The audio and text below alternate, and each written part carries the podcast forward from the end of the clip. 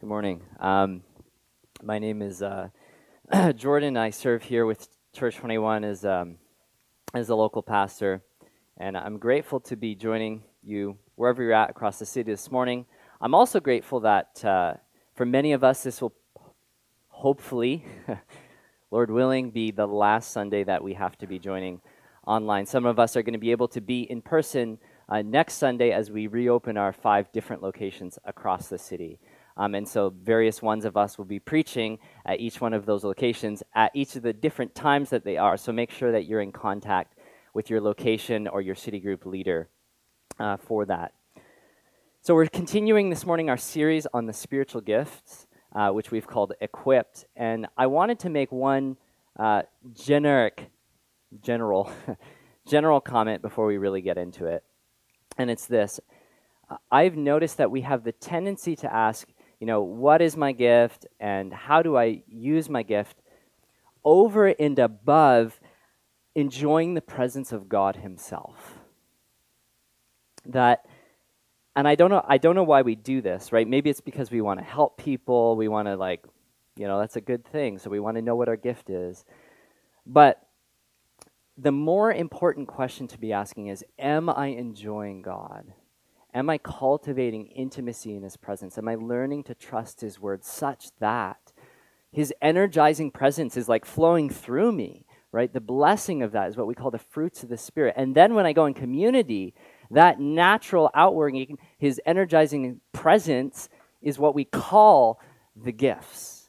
And so, what I'm reminding us to is to seek, well, the giver over his gifts. Pursue God for God, His presence um, learn to trust and have intimacy with Him. That's just important to keep in mind as we go through this series on the spiritual gifts.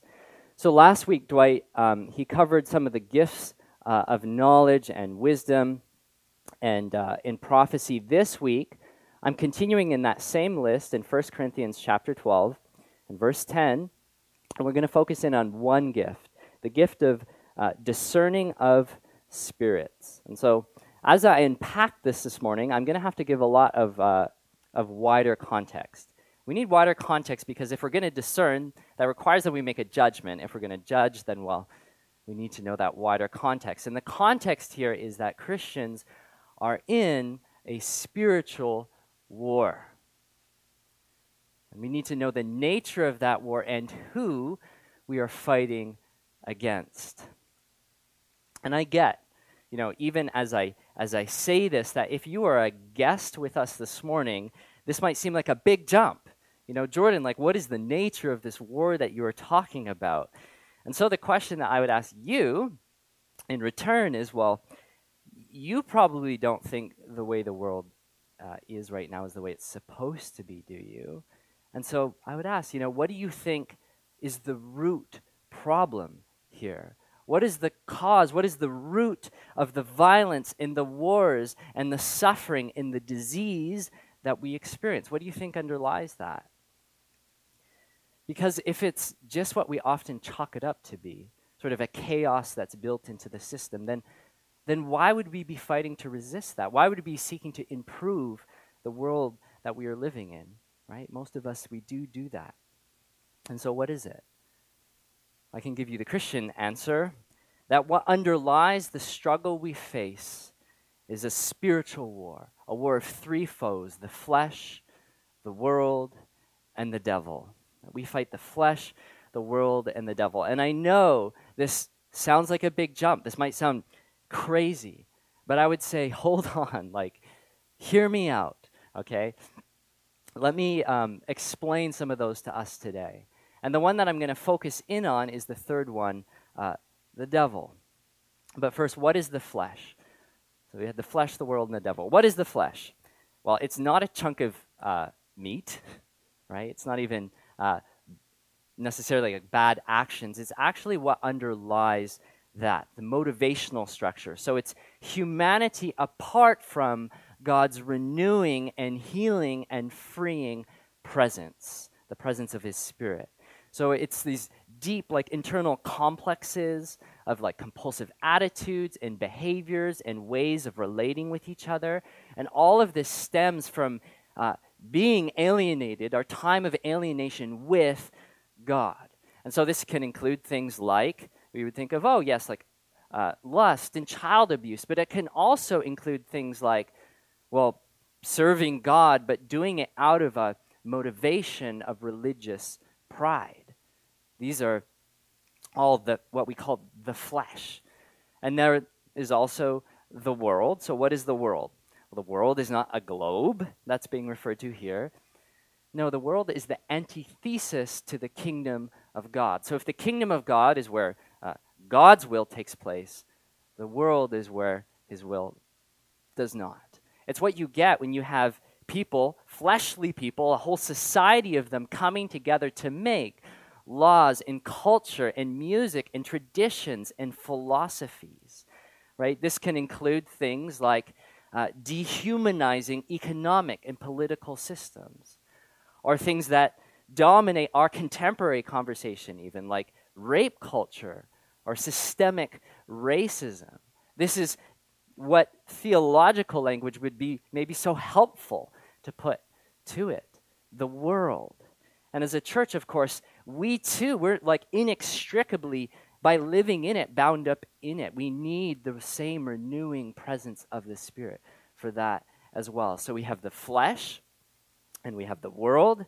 And these are significant uh, foes we face in our spiritual battle. But is that all? Is that all we face? See, coming back to that question about what is the root, what underlies, take this for an example the Holocaust. It's a classic example, but it resulted in six million Jews dead. And what you see in this is like such precision, such effectiveness. There's like this deadly logic to it that just seems more than the sum of any one of its parts. Is it just the flesh and the world? And if you're sitting here wondering, like, okay, yes, that's true, how do I explain that kind of thing? How do I explain the, the pervasiveness and the persistence and the complexity of evil? Well, I would say the only full and true answer can come when we bring in not just the world and the flesh, but also, yes, a spiritual component the devil that there is a spiritual reality that undergirds the reality that we are living in. There is a war taking place between good and evil, and it has an effect on us. This is what we mean as Christians when we talk about spiritual warfare. And so, who is the devil? We looked at the, the flesh, we looked at the world. Who is the devil? Well, one of the verses that uh, Jonathan read was 1 Peter 5 in verse 8. It says this Your adversary, the devil, prowls around like a roaring lion seeking someone to devour. And so we get from this that the devil is, is real. See, sometimes as Christians, we can get sort of embarrassed in the you know, post enlightenment cultural moment we live in. We want to we want to chalk up all of the this sort of devil talk in scriptures to just psychological projections and superstition. But what you see from this text here is that Peter was not embarrassed to think about the devil as being real. No, he says, watch out. Like he prowls, he devours. He's not just some superstition. No, he's an intelligent, powerful, spiritual being who is real. And he's not just real, he's, he's prowling, he's a danger, he's invisible. You know, don't underestimate him. A real invisible ener- uh, enemy. Ephesians 6:12 that Jonathan also read said this, "For we do not wrestle against flesh and blood, but against rulers, authorities, and cosmic powers over this present darkness, against spiritual forces of evil in heavenly places." We don't wrestle against flesh and blood. And yet we, we tend to forget this, don't we? I think of uh, the times that I've played airsoft or paintball. You know, you're down, you're hiding in the in the bushes or whatever, and you have your toy gun, and then you suddenly start hearing all this stuff like whizzing over you. you're like, ah! And so you see something move or you hear something, and you stick it up and you fire wildly, and you get someone, you're like, yes, I got them. You know, I fought the good fight. Only to find out, and this has happened to me, you got your teammate You know, and what's funny in real life actually becomes tragic. Funny in these games, tragic in real life. How do we do this? I think what's going on is that, you know, many of us, the question I'm asking is like, how many of us go through our lives thinking we're fighting like the good fight of faith? We're actually wildly and blindly firing at each other and not the real foe that we face. Does that make sense? Richard Lovelace, in his book, The Dynamics of the Spiritual Life, he says this about the church. We're often operating like an army without intelligence, beating the air and one another at times, fighting flesh and blood, instead of the principalities and powers which lie behind them. My friends, instead of fighting each other, let's fight our common enemy. The true nature of our struggle is a spiritual battle, a real spiritual battle. And this doesn't mean, of course, that it doesn't interact in the material world, but what it does mean is that your enemy is not the person sitting right in front of you or the person beside you in the pew, no matter how opposed they might be to the work of God. It's actually in this space that Jesus can call us to love our enemies. We're able to show love in that space. All this to say that the devil is a real, uh, he's a danger, he's a spiritual adversary uh, against us. And so, how do we fight him? If he's invisible, like I said, how do we engage with him? Well, thank God, like Lovelace said, we don't need to be an army without intelligence. Now, we have a handbook fit for the battle, sufficient for it. Scripture details the enemy and his tactics. That verse in 1 Peter 5 8 and 9. Let me frame everything I'm going to say from here on out through this. 1 Peter 5 8, it says, Be sober minded, be watchful. And then we saw this part Your adversary, the devil, prowls like a roaring lion seeking someone to devour. Then verse 9 Resist him, firm in your faith, knowing that the same kinds of suffering are being experienced throughout the world. So, how are we to fight the devil from this text? Well, verse 8 says that we are to be watchful, that is to discern, and verse 9 says we are to resist him. So, I'm going to frame us our time today around this. Discern and resist. Discern. What are Satan's weapons? Resist. What are our weapons? So, first, discern. What are Satan's weapons?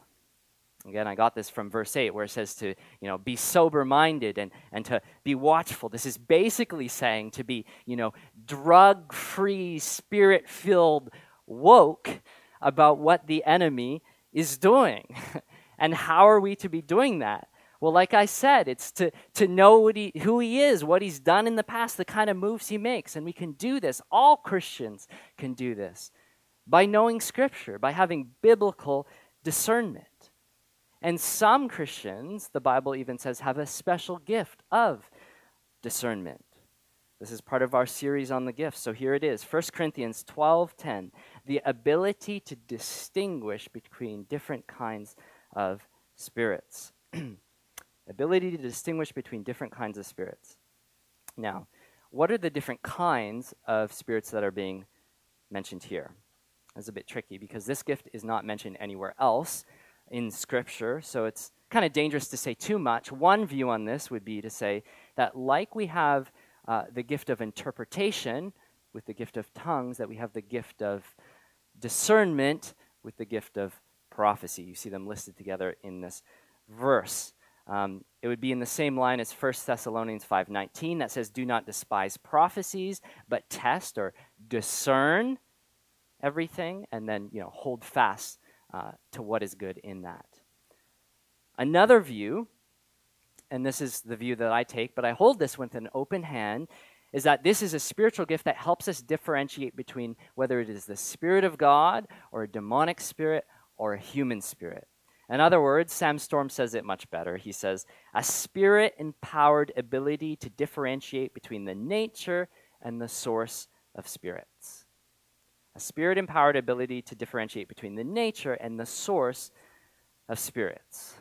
And of course, this is because not all experiences, not all miraculous things that take place in the supernatural are from the Holy Spirit. And we need to be aware of that. We're going to look at that.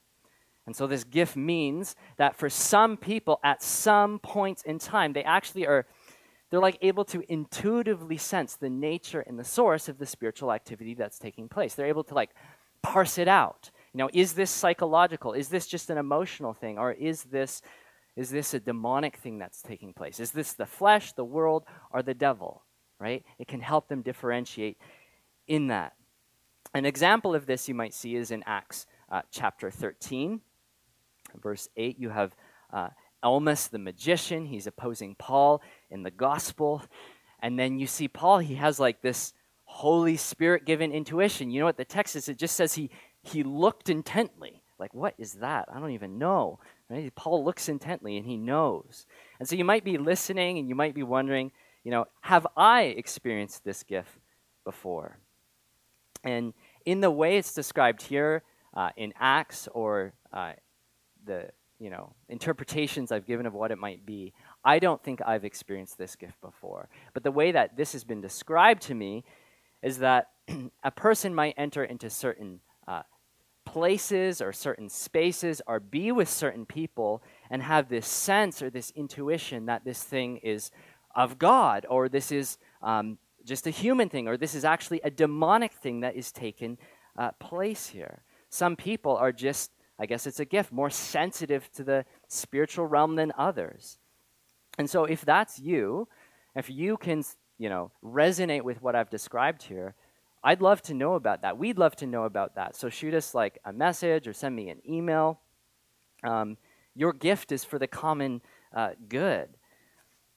But I also want to caution you that this gift is inherently subjective. And it could actually be a very dangerous thing to, to, to think that you've discerned the demonic in somebody um, and actually be a very hurtful thing if you were to, to do that wrongly, right? And so we need to be careful. We need to be cautious. We need to discern rightly. And how are we to discern rightly? Well, we, we have something that isn't subjective. We have something that is a rule and a canon and an authority for us, objective. That's Scripture. And so all Christians are called to uh, discern using Scripture. And so this, this gift, whether we have it or not, still drives us back to Scripture, which is almost like the rubric by which we can filter those kinds of intuitions uh, through. And so, uh, let's look at some biblical discernment. So we're moving from the gift to just biblical uh, discernment. I want to look at Satan's tactics. I'm going to look at four from Richard Lovelace. Um, and he picks these probably because they're just some of the most common weapons that Satan uses. Um, much of, like we saw, like much of the advantage that Satan has uh, over us is that he's able to move undetected. And so the best way for us to, to start seeing this happening is just to understand his tactics, understand the weapons he's using. So, what are they? Um, well, actually, before I list them, I would say just uh, as I do this, don't tune out. Like, I know you're watching online, it's really easy to like change tabs. Um, these are really dark. And so, hold on until we get to the hope and the victory that we have in Jesus as I go through these. So, what are Satan's weapons? First is uh, temptation. You see this in uh, in lots of places, but Matthew chapter 4, verse 3, it says that uh, the tempter uh, took Jesus into the wilderness. Now, what are some of the ways that Satan might do that on us? Well, it's that he appeals to our desires. He appeals to our desires. And so we hear things like, well, if I could just go on this vacation, I would not be stressed anymore. Or if I could just have this relationship, I would never be lonely. Or if I could just get this promotion, or I could just get this, or I could just get away from this, or out of this, and on and on, and blah, blah, blah, blah, blah. Look here Christianity is not against desire, Christianity is against disordered desires. See, it's, it's thinking, like I was giving the example, it's thinking that that vacation is going to be the solution to your deep anxiety. It's thinking that that relationship is going to free you from experiencing loneliness. See, this is just Satan's strategy, right? So he wants to make things appear better than they actually are, and then at the same time in that, we're like questioning God's goodness to us. He helps, he tries to make us do that. And but what we need to know is that only God, only God alone can fulfill our deepest desires. You know the way I think that this um, this temptation applies in our community is the allure and and the comfort of conformity, right? That we actually ca- begin to care more about the affirmation of others and and what they think about this than what God thinks about us and his affirmation over us. That starts to sort of diminish. So, an example of this would be like we're making a decision, and I've done this and I've seen this so many times. This is why I say it's relevant. I bring it up. Is that we ask the question, well, what would that person think? Or what would that person do? Instead of asking the better question, what does God think and what does God want me to do? Seeking His kingdom first, caring about His affirmation and approval over anybody else's. See, this kind of stuff is just evidence of Satan's attempts to, to, to tempt us, right? Um, and to have that comfort in the affirmation uh, of others over the affirmation of God. So Satan tempts, uh, and he also deceives. Revelation 12 9, Satan is described as the, the deceiver of the whole world. Deceiver of the whole world. In other words, Satan lies so he can obscure the truth. Uh, we saw this in our um, uh, parable series that he can come in like a bird and snatch away the truth out of, an, out of a heart. Um, so he can obscure the truth. On the other hand, he can also illuminate falsehood. So he's like obscuring the truth, he's illuminating the falsehood. And he does this by sowing lies about God, saying things like, you know, God doesn't really care about you. If he really loved you, he wouldn't have let that thing happen to you. He can tell lies about God. He can tell lies about you. Oh, that sin that you've done, that's all you really are. You're no better than that sin that you've committed. You're not enough for Jesus. These are the kind of voices that we begin to hear from him. He can sow lies about you and God and others. Say things like, they don't really care about you. They don't want to hear about your problems. They don't, they don't want you to really reach out and, and ask for their help. That just, that's just a bother. That's just getting in their way, you know? He can even sow false assumptions about whether, you know, other people's intentions for you. So Satan can sow lies about God, about yourself, about others. He even sows lies about himself. Scripture says that he can disguise himself as an angel of light. He can make his servants appear as servants of righteousness. He can raise up false prophets who do false, miraculous things and do give false teaching. You put this together, you see like the weight of this, the, the, the scale of this deception, right? He can produce entire systems, institutions, worldviews. That's, that's big. And it's also very relevant, on another hand, for us as a church right? We're doing this series on the spiritual gifts. What this says is that Satan can mimic the activity of God. And so we need to be aware of that, discern against that. We need biblical discernment. So Satan can tempt, he can deceive. Another weapon is accusation. Revelation 12:10, he is the accuser of believers the accuser of believers. And he does that. He brings our sins, and what he does is he brings them in front of us so that we just soak in the guilt and the shame of what we've done. And his accusation is different than godly conviction because it produces nothing but guilt and shame. It doesn't lead to life, it actually drives us further away from the source of life itself, God, right? You know, the way that we experience this personally, and I've experienced this, is that Satan will have this just uncanny, realistic ability to parade all of my past sins through my mind in a given moment in order to try and tear me down. He'll make me question who I am. He'll make me question who God is. He produces a deep shame and guilt in me. And then in that moment, I don't want to confess it to anybody else anymore. No, I'm like lost in it, right? See, he creates these cycles of obsession and he wants us to sit in those and discourage us in those and tear us away from him, uh, from God and the community, right? And so it's at moments like that when I'm experiencing that. You know what I need? I need an advocate. And that's what we have. We have Jesus who, before the Father, advocates on our behalf. And then beyond that, we have the Holy Spirit in us, our advocate, who advocates to our spirit and says, No, that is not who you are in Christ.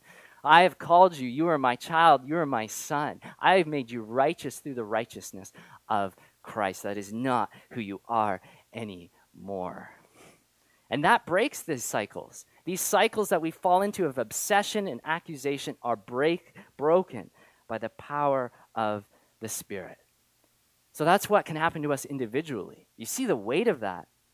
And Satan, he doesn't just do this to, you know, as to us as individuals. It says he's the accuser of the believers. He does this in community. The way he does this, he wants us to, to major on other people's faults and then minor on their merits.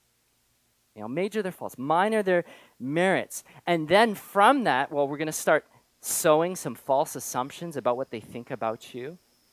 And then use that to create some division, sow some disunity, break them apart, tear them down, get them discouraged, get them, like in our example, firing at each other instead of actually taking on their common enemy. So Satan uses temptation and accusation and deception and then the final one I'll give here is demonic torment. Demonic torment. If you've ever watched movies like The, the Exorcist, you probably have all sorts of ideas about what's going on here.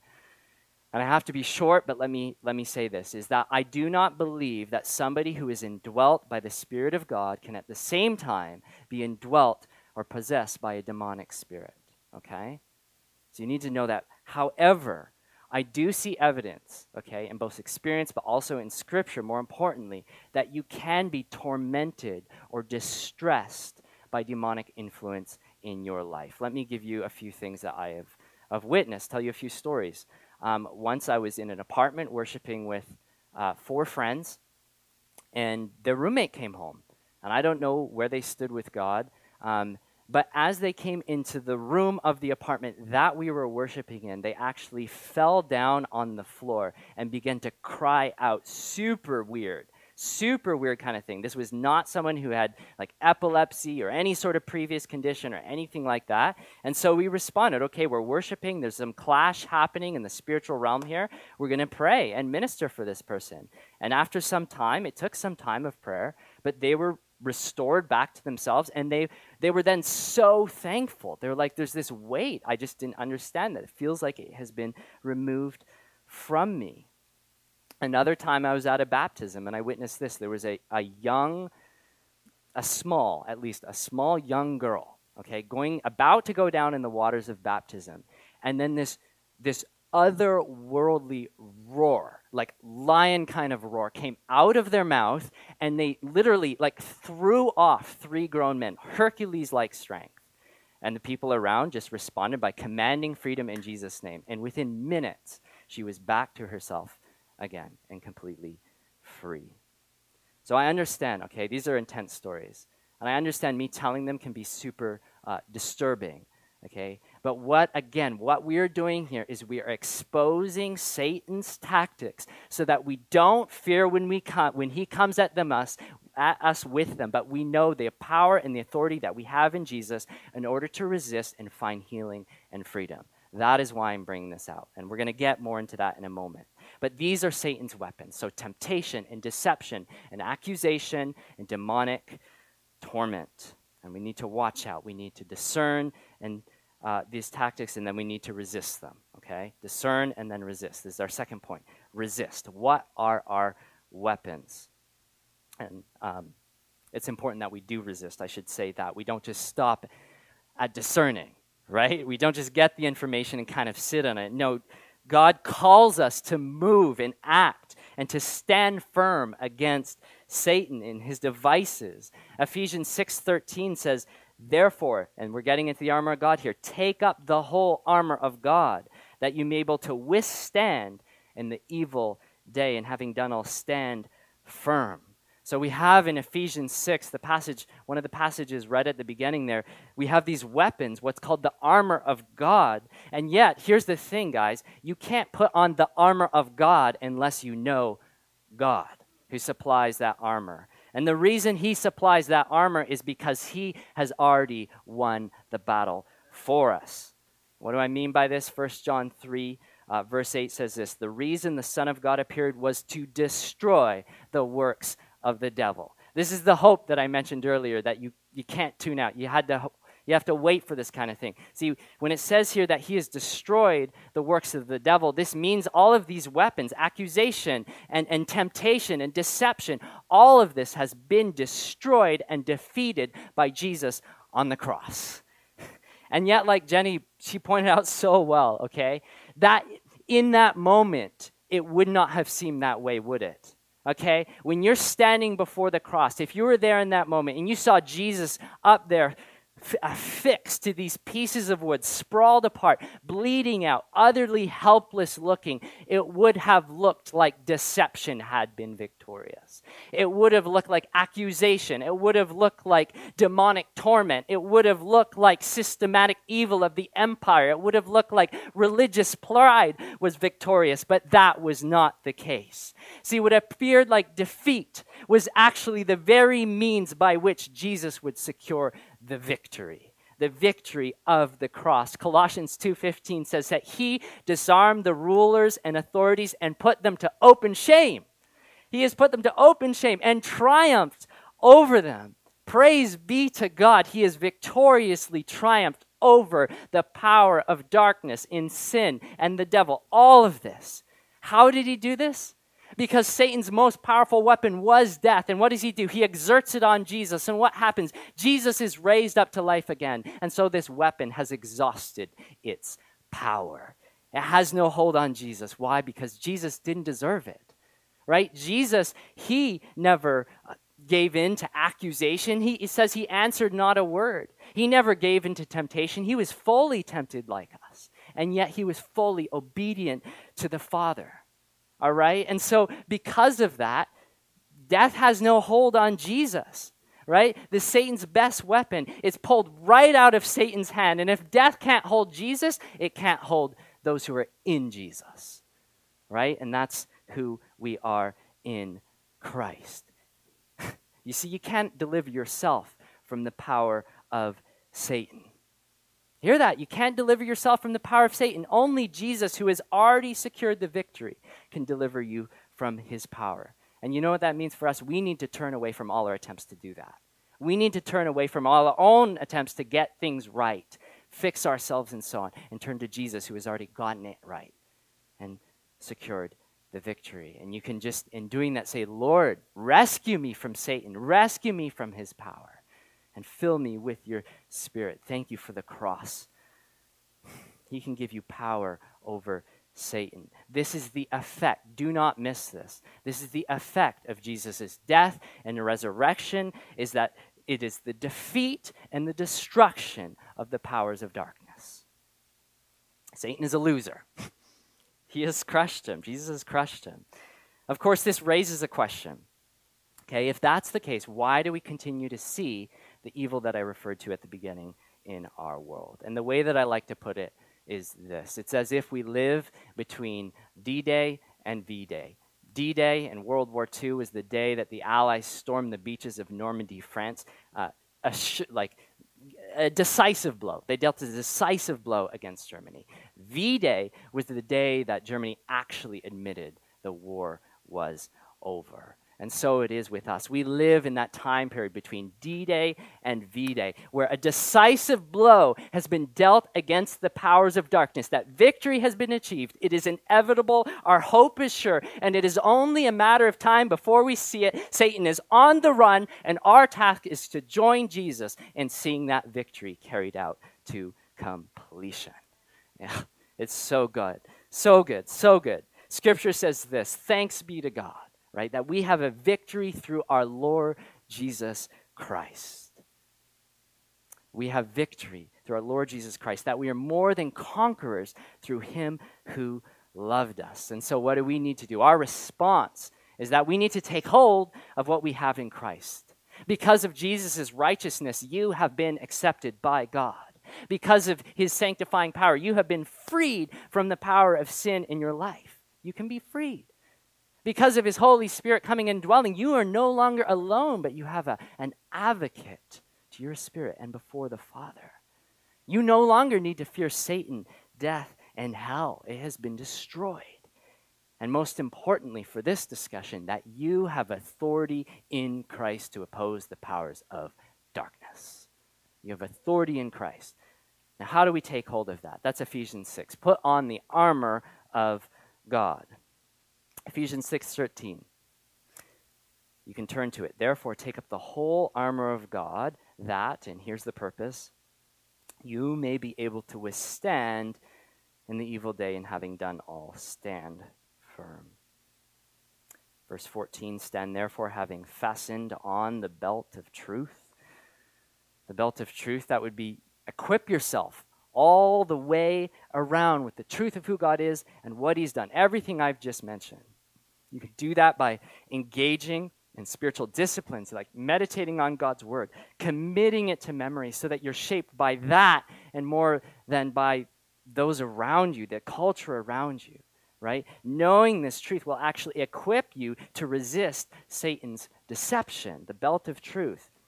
And it goes on, having put on the breastplate of righteousness. A breastplate is something, it protects your heart. So you don't need to protect your own heart. You don't need to protect, put up a front, I should say, of your own righteousness. You already have the righteousness of Christ, not yours, that has been given to you, His work on your behalf. And that's His righteousness, that breastplate that keeps you safe from Satan's accusations as they come along. Does that make sense? And so, wear Jesus' righteousness over your heart and you'll learn to love and pursue righteousness, His holiness. The breastplate of righteousness. 15, the shoes on your feet, having put on the readiness given by the gospel of peace. Why do you put on shoes? Because you're going to go somewhere. You're going to go on mission. Hopefully, the mission of God. That it says the gates of hell will not prevail against. This is def- not defensive, this is offensive, right? We are told to, to not to flee the devil, no, we're told to resist the devil and he will flee from us. That's James 4 7. We don't run, he runs. And as we do this, we carry, it says, the gospel of peace. We get to be participants in the opportunity to see God rescue people from chaos and destruction, the dominion of darkness and fear, it says, into the dominion of his dear Son, the Prince of Peace gospel of peace with these shoes. Verse 16 In all circumstances, take up the shield of faith, faith with which you can extinguish the flaming darts of the evil one. See, this is a, this is a shield uh, that no matter what Satan throws at you, nothing can pierce. It says, in all circumstances, right? So Satan throws some temptation at you, and you're like, I trust God is better. Boom. Satan throws some deception at you, right? And you're like, no, I trust that God is true. Boom. Satan throws some accusation at you. And no, you trust that God is with you. Boom. That's the shield of faith. And then the helmet of salvation, verse 17, is that you have a new identity in Jesus. He defines you. Your life is about Him and the sword of the Spirit, which is the Word of God. Remember how Jesus defeated his temptation in Matthew 4? I alluded to it, but he quoted Scripture, right? It wasn't like quoting Scripture with some magic incantation. The devil quoted Scripture back too, he twisted it. But Jesus, when he quotes Scripture, it's because he had stored up and he had trusted the words of his Father in his heart. And so it is to be with us. If you want to be an effective spiritual world, you need to store up and trust the words of the Father in your heart. Because in a time of sudden surprise attack, you just might not have time to whip out your phone or your Bible. know your sword. You need to know your sword. Uh, verse 18 praying at all times in the Spirit with all prayer and supplication. To that end, keep alert with all perseverance making supplication for all the saints. And so you see in verse 18 here that we are to pray for ourselves and we are to pray for others. Prayer, again, it reminds us of our dependence on God, it reminds us of the source of our power, that our fight only comes from him, of our authority in him. Like Ephesians 6:10 said towards the beginning here, where it starts to lay out the armor of God, it says to be strong in the Lord and the strength of his might. His might, not our might. See, it's not going to be you. It's not going to be your tarot cards or your spells, okay? Forget trying to fight Satan and his minions with that kind of stuff. It is impossible. It's a deception, okay? Trust Jesus. Be strong in the Lord in the strength of his might alone, okay? And you might not know how to do that. It says here to pray at all times in the Spirit. You might not know where to start? Well, why don't you start with something like the Lord's Prayer that says, Lead us not into temptation, but deliver us from evil. So these are the weapons we have to resist Satan. We have the armor of God that he has not let us. He, Jesus saw it fit to not leave us as an army without intelligence. Rather, he saw it fit to not just rescue us from the dominion of darkness and sin and hell, but, a, but equip us with authority in Christ Jesus to carry out his plans and purposes in the world and beat back darkness. Isn't that a glorious thing? Now, you might be wondering okay, cool. These are Satan's weapons, these are my weapons, this is my armor. And yet you said that he's a real, invisible danger. And so I'm hearing some in what you're saying, but exactly, can you clarify me for me, like what stance am I supposed to be taking against the powers of darkness? Like, should I be living in fear of them? Should I be focusing on them? What, what, what should I do? Let me quote C.S. Lewis uh, for us. He says, There are two equal and opposite errors into which our race can fall about devils. One is to disbelieve in their existence, the other is to believe and feel an excessive and unhealthy interest in them. All right? And so you can see from this that Satan actually wants us to either ignore him or obsess about him. All right? And we shouldn't be in either of those camps. Rather, we should be focusing on Jesus, but not unaware and undiscerning about the schemes of the devil. And if we are going to obsess about something, let's not obsess about there being a demon under every rock and around every corner. Let's obsess about Christ and his gospel and extending his goodness into our broken world. And we don't need to be anxious either or fearful. I mentioned that. Let's look at a verse, uh, Luke 10 19. This is the words of Jesus to his disciples. He says, I have given you authority to tread upon serpents and scorpions. It's referring to the demonic. And over all power of the enemy, and nothing shall hurt you. He has given those who are in Christ power, all power. He says, all the power over the enemy, not some of the power. And he also says that nothing shall hurt you. Not that you're going to walk away wounded or anything like this. No, this is his promise. Nothing shall hurt you when you keep your armor on. Says this rather in Romans 16:20, the God of peace will soon crush Satan under your feet.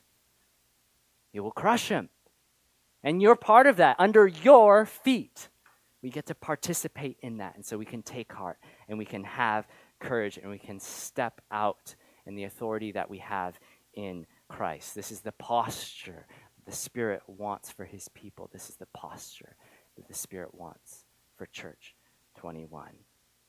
You know, I've noticed that um, we have the tendency in our culture, the culture we live in, we have the tendency when we encounter things like ah, deception and accusation and temptation on our lives to just sort of chalk it up as having a bad day, even as Christians, right?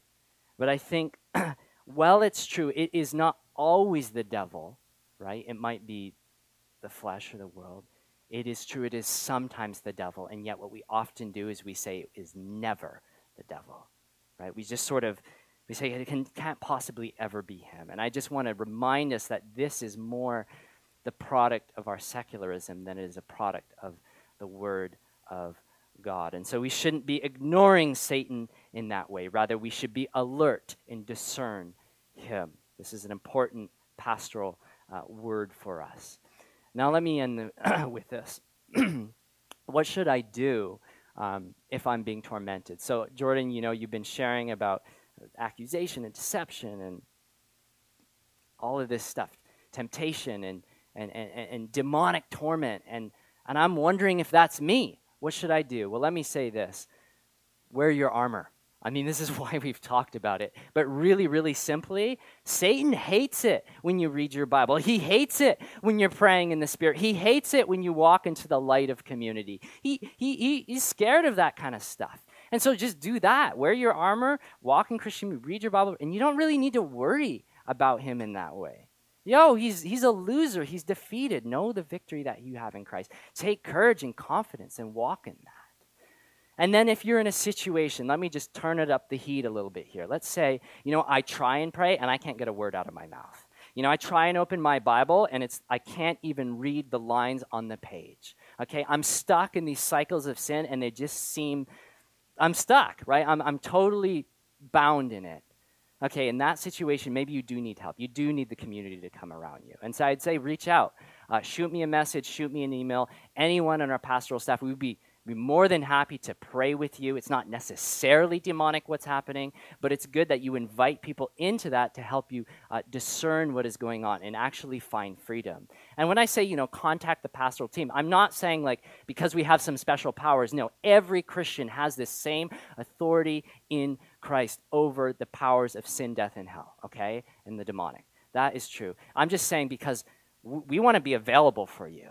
And we want to see freedom in Jesus' name flow across our church uh, community. And so, if that's you, please do reach out. And know the promise of 1 Peter 5:10. This is the verse after the ones we read. He says, "After you have suffered a little while, the God of all grace, who've called you um, to the etern- His eternal glory in Christ, will Himself restore and confirm and strengthen and establish you. To Him be the dominion forever and ever. Amen." This is the hope that we can rest in. And so let me pray uh, with us and you now. Father, I thank you that you have given us power by virtue of what you have done at the cross over the forces of darkness that we encounter in our lives. And we do not need to be afraid, but you have given us courage and power by your Holy Spirit to, to resist Satan, to beat him back and see your kingdom come and your will be done. Father, I pray that you would not lead us into temptation. That you would not lead anyone who's experiencing temptation right now in Jesus' name, that they would discover freedom, the freedom that you offer in Jesus' name. In fact, I command freedom in Jesus' name. For anybody here who is under the chains of oppression of Satan, wherever they are, Lord, that your spirit would work through this medium to bring full freedom in the mighty name of Jesus. And Father, I thank you that your blood secures this and that you yourself, you will restore and restore and confirm and, and give us hope and renew us this is all possible because of who you are and what you've done. And so we, we give you all the praise and the glory. In Jesus' name, thank you so much. In Jesus' name, amen.